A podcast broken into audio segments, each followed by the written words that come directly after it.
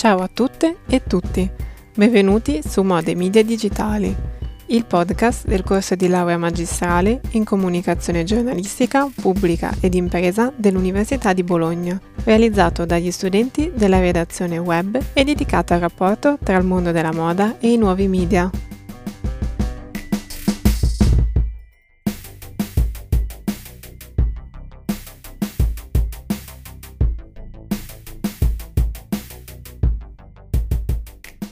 Io sono Anna e per questo nuovo episodio sono in compagnia di Angelica Pavan, Rachele Nuti ed Elena Giancecchi, tre studentesse ormai laureande Compass. Nel loro lavoro di ricerca hanno analizzato la serie tv The Assassination of Gianni Versace, American Crime Story, che al contrario di quello che si può pensare dal titolo, racconta la storia di Andrew Cunana, il killer di Versace. L'immagine di Versace rappresentata non si vuole concentrare solo sul suo ruolo da stilista, ma toccare un tema molto importante ancora oggi, l'omosessualità.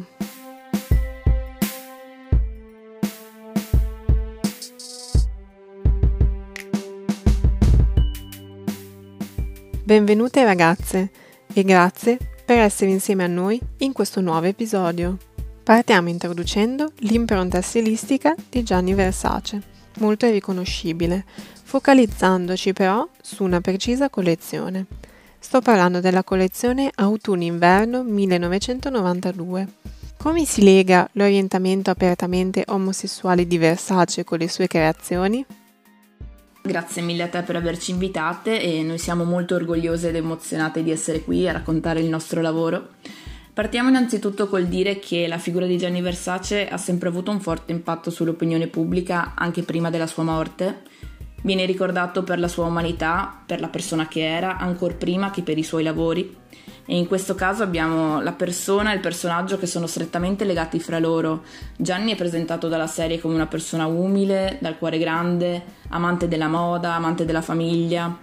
Le donne in particolare hanno avuto un'estrema importanza nella sua vita, a partire dalla madre Sarta, dalla sorella Donatella, fino ad arrivare alle sue iconiche supermodelle e è proprio a loro che è dedicata la collezione autunno-inverno del 1992 che viene ricordata come Bondage Collection per questo suo carattere estremo e audace, descritto dallo stilista stesso come senza paura. Della collezione che viene creata insieme alla sorella nella serie viene dato ampio spazio a quello che è l'abito disegnato per Donatella, che appunto Donatella stessa presenterà al pubblico durante il galà per il centenario di Vogue questa scena viene ripresa dalla serie ed è una scena toccante che evidenzia l'amore fraterno e la volontà che ha Gianni di cedere in eredità la maison alla sorella. È una sorella che ama e che stima profondamente e ancora una volta con questo gesto vediamo come Gianni si dimostri umile e semplice, capace di essere riconoscente del lavoro delle persone che ha accanto e non ostenta mai la sua posizione. Infatti per Versace la moda stessa ha un enorme significato, rappresenta sia amore, sia sacrificio, è anche arte, ma è soprattutto duro lavoro. Nulla viene lasciato al caso e ogni singolo abito per Versace vuole rappresentare un lato della sua personalità e auspica comunque a lanciare un messaggio. Infatti il lavoro dello stilista non è mai quello semplicemente di disegnare gli abiti, ma vuole anche fare della moda un veicolo per parlare di tematiche sociali e Gianni evidenzia nelle sue creazioni il tema dell'omosessualità, tanto da essere ricordato come un'icona della cultura omosessuale. Infatti la sua aperta omosessualità ha costituito una rivoluzione nell'abbigliamento maschile che però è andata di pari passo con l'emancipazione femminile. Infatti abbiamo in questa collezione dei provocanti lacci in pelle che sono una coraggiosa espressione di libertà sessuale, ma anche di rifiuto di essere giudicato e vogliono in qualche modo essere una dichiarazione contro la conformità. Qui Gianni trasferisce la sua personalità omosessuale nelle sue creazioni e vuole in qualche modo ricordare al mondo del 1992 che l'opposizione sessuale non è più tollerabile e che ogni forma di sessualità non deve essere giudicata in alcun modo. Gianni non ha paura e sfrutta questa sua posizione di gay di serie A per fare da megafono al problema dell'omofobia e denunciando la condizione che sono costretti a vivere ancora negli anni 90, anche a costo di ricevere le critiche dell'opinione pubblica o di rinunciare all'appoggio di certe persone all'interno del mondo della moda.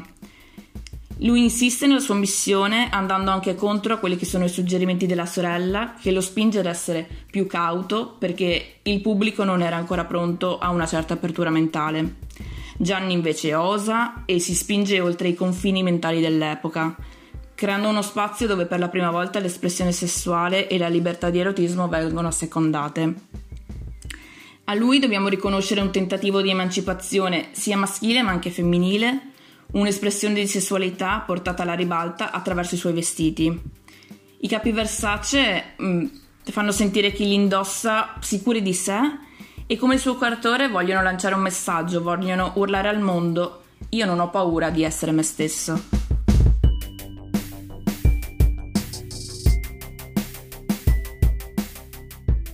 Entriamo adesso nel dettaglio della serie tv che è stata indubbiamente romanzata e presenta dettagli puramente scenografici. Se dovessimo però delineare un argomento centrale toccato dalla serie e che riprende bene anche la figura di Gianni Versace, è l'omosessualità. Che collegamento c'è tra questo tema principale e l'assassinio di Gianni Versace? Il tema dell'omosessualità è centrale all'interno di questa serie Emerge in ogni puntata raccontando il conflitto interiore che si trovava a vivere una persona gay negli anni 90. Infatti, al contrario di quanto si possa pensare, l'apertura da parte della società su tali temi non era poi così ampia. Questo clima di intolleranza e diffidenza viene raccontato attraverso la biografia dei singoli personaggi, la gran parte omosessuali, e attraverso la loro lotta quotidiana per accettarsi e farsi accettare. Abbiamo quindi la storia di Gianni, del suo compagno Antonio D'Amico, di altre due vittime di Andrew Cunanan, Jeff Trail e David Mason, e soprattutto di Cunanan stesso. Seppur è vero che il concetto dell'omosessualità è presente all'interno della serie sin da subito, un episodio che a noi ha colpito particolarmente è stato quello dal titolo Coming Out, nel quale assistiamo a due diversi coming out, quello di Gianni e quello di Jeff Trail. Questo episodio ci ha colpito per due questioni in particolare. La prima è la necessità e la voglia di Gianni di dichiarare in maniera esplicita al mondo la sua vera identità, nonostante la sua omosessualità fosse sufficientemente nota. Gianni era comunque una persona di grande spicco e popolarità, a capo di un'azienda molto famosa. Fare coming out per lui è stato un momento cruciale che poteva decidere in negativo le sorti della sua stessa azienda. Di fatto però la sua figura era anche una grande cassa di risonanza nell'opinione pubblica e nel momento in cui egli ufficializza la sua omosessualità decide di trasmettere un chiaro e forte messaggio. Basta nascondersi, basta vergognarsi, basta omettere. La visibilità di Gianni Versace aiutò a portare alla ribalta una tematica che allora era ancora trattata come un tabù. Il secondo aspetto interessante lo ritroviamo nel coming out di Jeff Trail, come chiara denuncia al clima di intolleranza dettato a livello istituzionale. Attraverso la storia di Jeff viene fatto conoscere al pubblico, soprattutto internazionale, una delle direttive più discusse della storia statunitense, quella del Don't Ask, Don't Tell. Entrata in vigore nel 1994 ed abolita solo nel 2011, questa direttiva disciplinava la presenza di omosessuali all'interno dell'esercito. Come si deduce dal nome stesso, l'esercito non chiedeva e non si interessava della condotta sessuale dei suoi soldati, ma questi non dovevano in alcun modo rivelare il loro orientamento, pena l'espulsione con disonore.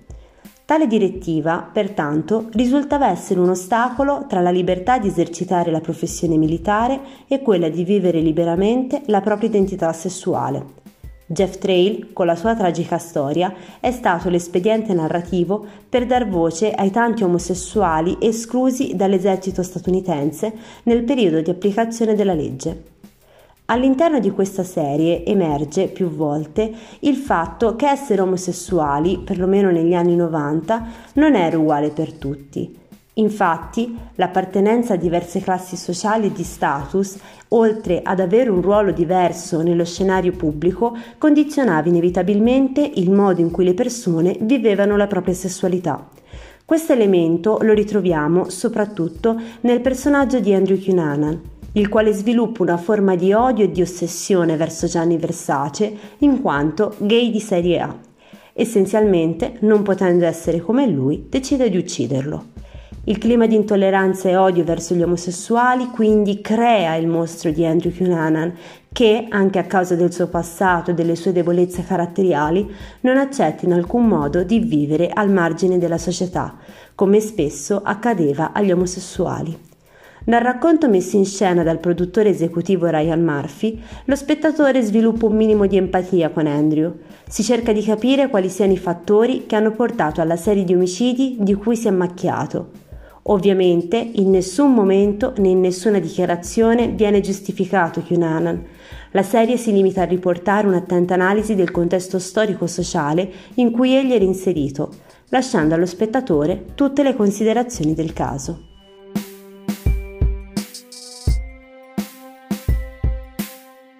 La serie tratta argomenti che riescono ad andare oltre la pura storia di Gianni Versace.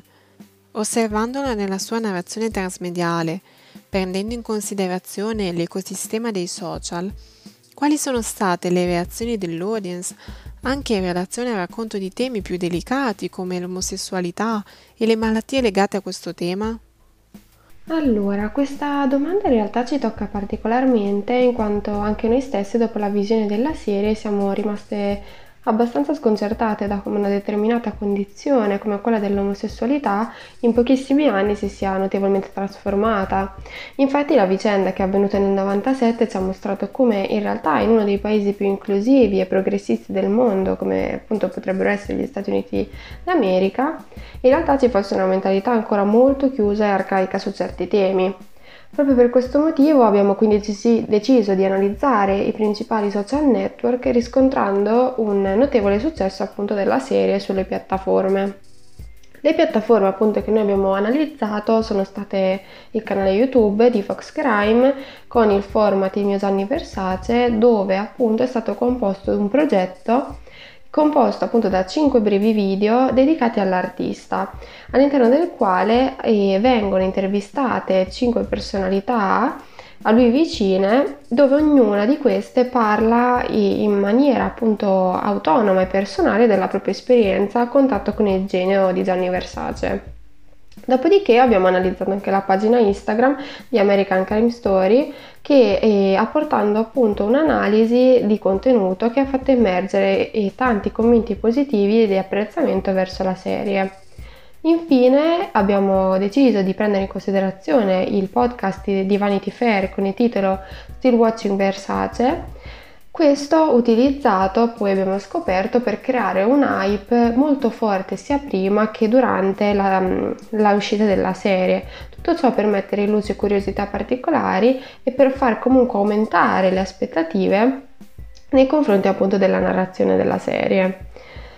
In particolar modo, per riuscire quindi ad avere una visione chiara di quelli che sono stati i commenti positivi e le tante recensioni positive relative appunto a questa serie, abbiamo deciso di prendere in considerazione le piattaforme di Instagram e di Facebook, all'interno della quale abbiamo riscontrato appunto tantissimi argomenti, eh, argomentazioni e commenti positivi legate principalmente alla sublime interpretazione degli attori, con particolare riferimento a quella di Darren Criss, attore che ha interpretato Andrew Cunanan, il, l'omicida appunto di Gianni Versace, e che gli ha permesso appunto di vincere anche il Golden Globe come miglior attore nella miniserie. La sua interpretazione, infatti, risultata così tanto vera e realistica, ha permesso al pubblico di avvicinarsi in maniera molto stretta a quelle che sono le sensazioni che anche egli provava durante appunto la ripresa delle scene all'interno della serie e oltretutto anche la somiglianza che si è riscontrata fra gli attori e i personaggi reali ha permesso poi agli utenti di apprezzare ancora di più la serie e di, di poterla anche considerare comunque molto ben prodotta e studiata sotto ogni aspetto. Punto di forza anche molto apprezzato dall'audience è il fatto appunto di la volontà di connettere la storia di questo povero omicida a numerosi problemi sociali dell'epoca, come per esempio l'omosessualità e la tossicodipendenza. Infatti abbiamo potuto leggere tantissimi commenti di utenti che sono venuti a conoscenza della rilevanza di tali problematiche in quel periodo solamente grazie alla visione della serie cosa che anche a noi riguarda personalmente.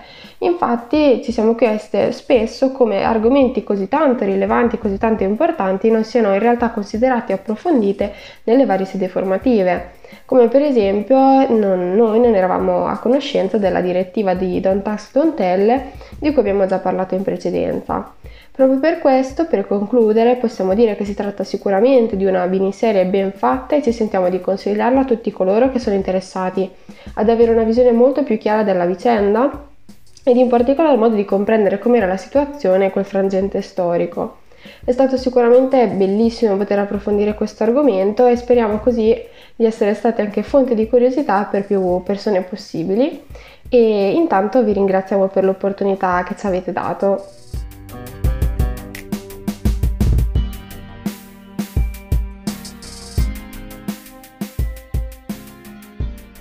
Grazie mille ad Angelica, Rachele ed Elena. Siamo certi che il vostro approfondimento sarà di grande interesse per tutti gli utenti in ascolto. In bocca al lupo per tutti i vostri progetti. Grazie a tutti voi per averci seguito. Io vi do appuntamento alla puntata finale della nostra rubrica insieme alla professoressa Antonella Mascio fra due settimane, sempre di sabato, sempre su Spotify, sempre su Compass Unibo.